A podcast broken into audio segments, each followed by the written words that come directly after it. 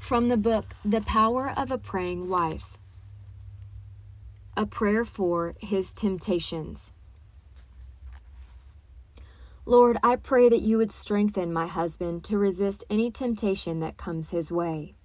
Stamp it out of his mind before it ever reaches his heart or personal experience.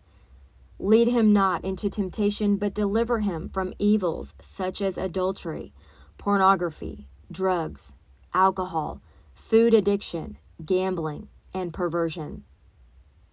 Make him strong where he is weak. Help him to rise above anything that erects itself as a stronghold in his life. May he say, I will set nothing wicked before my eyes. I hate the work of those who fall away. It shall not cling to me. Lord, you've said that whoever has no rule over his own spirit is like a city broken down without walls.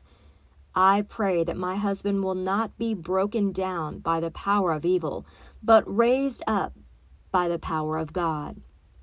Establish a wall of protection around him. Fill him with your spirit and flush out all that is not of you.